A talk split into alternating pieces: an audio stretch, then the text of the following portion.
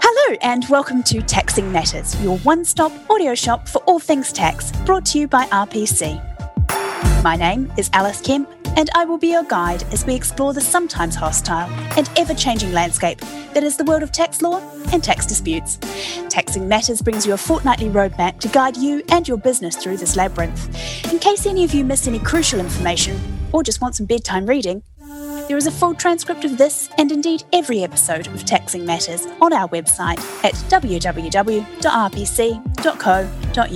forward slash taxing matters.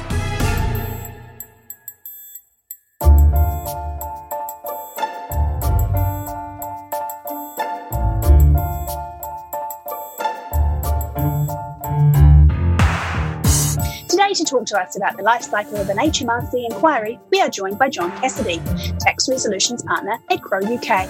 John, a Fellow of the ICAEW, where he is the Deputy Chair of the Compliance and Investigations Committee and a member of the Chartered Institute of Taxation and Management of Taxes Committees, has over 25 years of experience in investigations and disputes. John has written and lectured on investigation practices and HMRC's tax powers, including writing and contributing to two major tax tones. There's no better word for it. But more significantly, John has recently found out that he still, more than 30 years later, holds his secondary school's record for the long jump. That is quite the achievement. John, welcome to Taxing Matters. Thank you, Alice. Today, I just want to go through the life cycle of a self assessment inquiry using real life uh, scenarios and cases that I've come across because what I'm seeing nowadays is HMRC in particular has lost sight of what the detail of the rules are. And I think, unfortunately, so have a number of uh, advisors. And what we have now is that HMRC asks questions and people answer those questions, and nobody you know, gives any real thoughts about the minutiae of the rules. And it can be important because they can shape the way that the inquiry progresses and develops. So, starting with the opening of the inquiry, I think there are some crucial initial checks that should be made. First of all, and this may sound obvious, you know, has the inquiry been opened on time? I've seen a recent example where the advisor answered all of HMRC's questions, which led HMRC to believe that there were irregularities with that return, which could then be related back to earlier years, which could lead to penalties. As it turned out, the inquiry was opened late, but not obviously because the date on the letter was within the 12 month window. But what we have to ask ourselves is when was that letter received? When did it land on the client's doormat? And you know, quite clearly, most of our clients are not going to make a note of that and put a date stamp on it. So we have a rule of thumb that says, well, look at the date on the letter and add four working days. And that will be the deemed date of receipt. And given that HMRC opens a lot of inquiries close to the deadline, there's a chance that the deadline has been missed by the time the letter has been received. Obviously, answering HMRC's questions, if that is to the detriment of the client, you you're looking at potential PI issues as well as a, a longer inquiry than is necessary. I think another crucial opening check is to be aware of who the inquiry is into. For example, in a group of companies, is the inquiry into a specific company? Is it into the holding company? That doesn't give HMRC the right to ask questions about all of the companies, only the company under inquiry. I think also who is the inquiry from? It's more difficult these days because HMRC has bland PO box type addresses shown on the letters and on their sign off uh, doesn't really show necessarily who the inspector is but sometimes there can be some clues. I, I have a recent case where there was nothing really uh, as a giveaway in the address, but there was in the sign off the words or the letters POC were included. Now POC means proceeds of crime. It's the old criminal taxes unit. So immediately you think, well, hang on, this has changed my thinking about which direction this inquiry is going into. The, the, the, final point on the opening of an inquiry, I think, is to ask yourself why it's been opened. It's very unlikely to be random. HMRC will have done a risk assessment.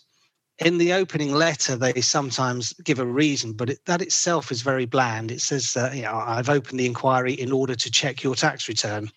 You can't always figure out why it's been open, but sometimes there are little clues. I have a, a very recent case where the inspector was asking about employment income.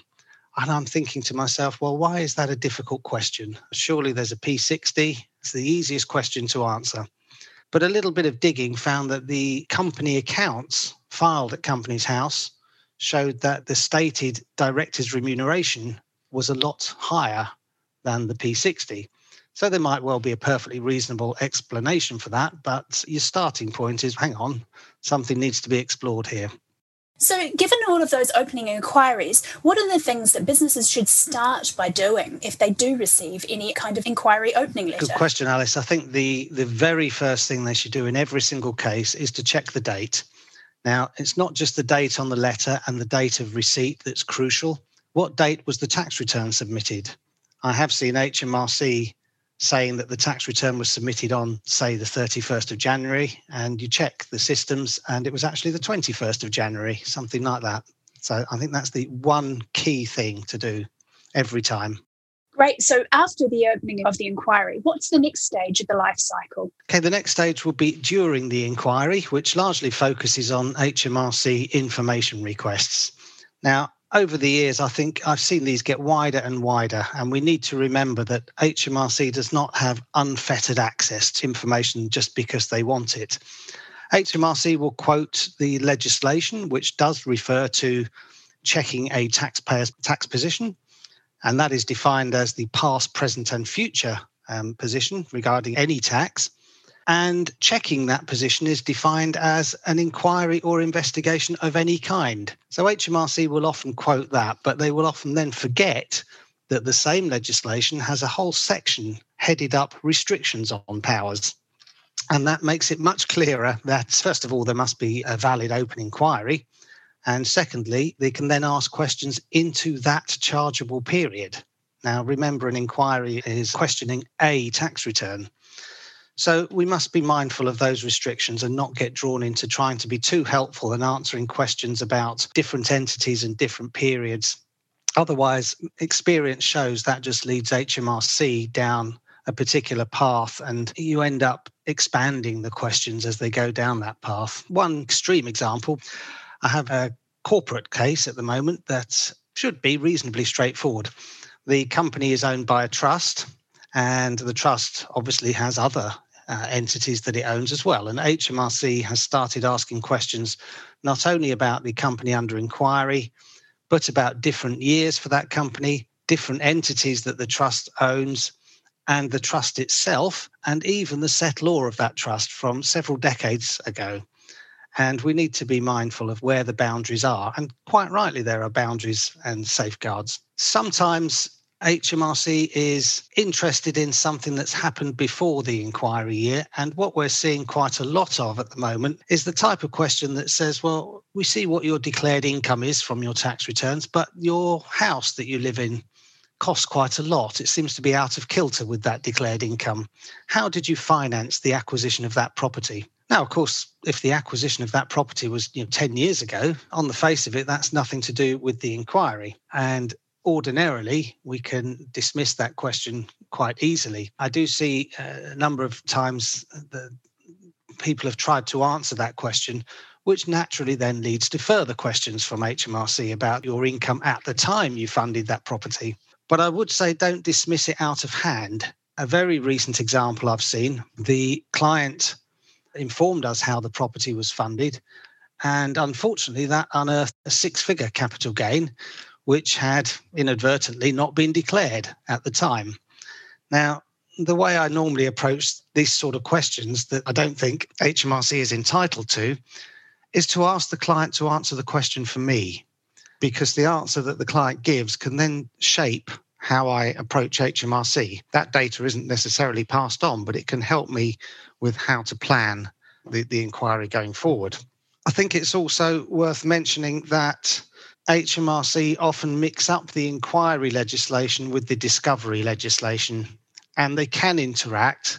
But with a self assessment inquiry, we are back to the position that it is an inquiry into a tax return, into an entity. Again, an inquiry letter into the holding company of a group of companies does not allow HMRC to ask questions about the entire group, just the company with the opening letter.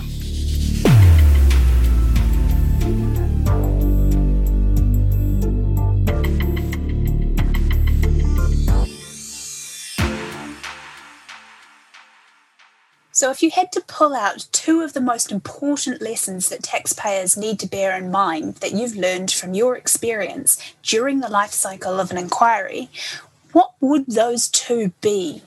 First of all, I would say don't try and be too helpful. That does lead to providing more data than is necessary to HMRC, and that inevitably leads to more avenues for HMRC to go down, which could have been avoided and may well be irrelevant the worst case of that I've seen is where HMRC were asking about a property that was acquired 10 years before the inquiry year. And the taxpayer had dealt with that inquiry himself and eventually asked for help. And it turned out that the same question had been asked in three inquiries prior to the current one. And those three inquiries had been closed. So that gives us further ammunition to say, well, hang on a minute, what sort of beast are we dealing with here? The worst case I've seen where the taxpayer has tried to deal with it themselves is the inquiry has lasted 11 years and is still ongoing. And we, we've been involved for about a year now. But again, it, it, it's human nature to try and be helpful. Directors of this uh, particular corporate tried very hard to be helpful and to answer HMRC's questions, which evolved into questions about the past. And they're pretty impossible to answer because your time has moved on, memories fade, records aren't available, etc. And it all stemmed from trying to be too helpful at, at the outset. Having said that, uh, I don't think it, it's right that in every case we put up the shutters and, and provide as little as possible. I think we have to consider what is being requested and what the answers to those questions are, and how do we best move the inquiry forward in a collaborative way. The HMRC's litigation and settlement strategy talks throughout about working collaboratively, which doesn't mean that HMRC asks questions and we answer them. Uh, it means we work together. So I think work collaboratively, but we always need to have an eye on you know, where are the boundaries. You know, the safeguards are there for a reason, and we should try and keep control of the management of the case going forward, not just react to HMRC. So, what about when the inquiry has come to an end? What happens then? Well, there's a number of things to think about here. I've just mentioned the litigation and settlement strategy, which is a bit of a straitjacket for HMRC. It says that if HMRC thinks they're right about something, then they cannot compromise on that. That might be seen as a bit of a barrier to bringing a disputed matter to an end in an inquiry. But my experience is that HMRC generally are still reasonably flexible in these matters. You know, for instance, I have a case at the moment where there's a complete lack of records but it's pretty obvious that some rental income has not been declared, and it's pretty obvious that some repair expenditure happened on the properties in question. So we've had a discussion and come to a negotiated trade off on that. And HMRC does retain some flexibility to bring matters to an end. Don't think that all is lost because of the litigation and settlement strategy. The second thing I think is that once an inquiry is closing, and adjustments have been found, HMRC will often look to try and relate back those adjustments to earlier years under the so called presumption of continuity. If it happened this year, it must have happened last year and the year before. To quote a recent case, HMRC said that, and I now quote, it is accepted practice to review earlier years to check for further omissions. Well, that is not actually correct. The presumption of continuity is not carte blanche for HMRC to look at earlier years to try and unearth any irregularities of any nature. What we need to remember is that HMRC must be able to say the adjustment this year looks to be part of a predictable pattern. Something like we've analysed marketing expenses and we found some entertaining in there. Unless your accounting procedures have changed, you probably did the same last year and the year before. So don't just accept going back to earlier years. And remember that going back to earlier years does bring in all the rules about discovery assessments. So, again, another complex area, but not one for today. We will also um, potentially face penalties when an inquiry is being closed if there are adjustments. Penalties nowadays are complicated. They used to be quite straightforward, but there are so many different types of penalties. Make sure that the penalty is right. I've seen scenarios where HMRC has applied the wrong type of penalty or tried to. I've seen scenarios where they've mixed up UK income and offshore income and applied the same penalty, which with offshore income can be a very big penalty indeed. I've seen HMRC argue that uh, a taxpayer got his return deliberately wrong because the incorrect entry didn't get on there by accident. Uh, and that just simply isn't the test. I've also seen uh, an argument for deliberately uh, incorrect return when it was pretty obvious that the taxpayer had tried very hard to get the return right, but had ended up getting it wrong anyway. I think with penalties, if there's an offshore matter that is being adjusted, the penalties can be, they will be 100% plus of the tax that is being assessed, more likely to be 150% plus if it's a prompted uh, adjustment, which it most likely is if it's the result of an inquiry. So we need to be very careful about reasonable excuse in those scenarios. Reasonable excuse is itself a complicated area, but it is one where HMRC rely heavily on their guidance rather than the decided cases. And there can often be quite a divergence between the two. So I think if you're looking at a large penalty and reasonable excuse, there are good arguments out there and try and build a case to see if, if it can be challenged. If we're looking at deliberate behavior or careless behavior for the reason why the tax return was incorrect, don't forget that the burden of proof of that is on HMRC. It's not for our clients to prove to HMRC that they did not act carelessly. It's the other way round. Don't forget suspension of penalties. For careless penalties, all careless penalties are capable of suspension if you can find suitable suspension conditions. Often HMRC say that there are no suitable suspension conditions, so it's up to us to figure out what they are. Just one more thing. If an inquiry is dragging on and you think that all the questions have been answered and it's going nowhere, don't lose sight of the fact that the taxpayer has a right to apply for a closure notice. You can make a closure notice application to the tribunal. Now, the tribunal doesn't have to give, it doesn't have to force the closure, but again, the burden is on HMRC. It's for HMRC to convince the tribunal that the case should stay open not for the taxpayer to convince the tribunal that it should be closed. And we've had recent experience in a couple of cases where we made the application for a closure notice and HMRC withdrew very quickly.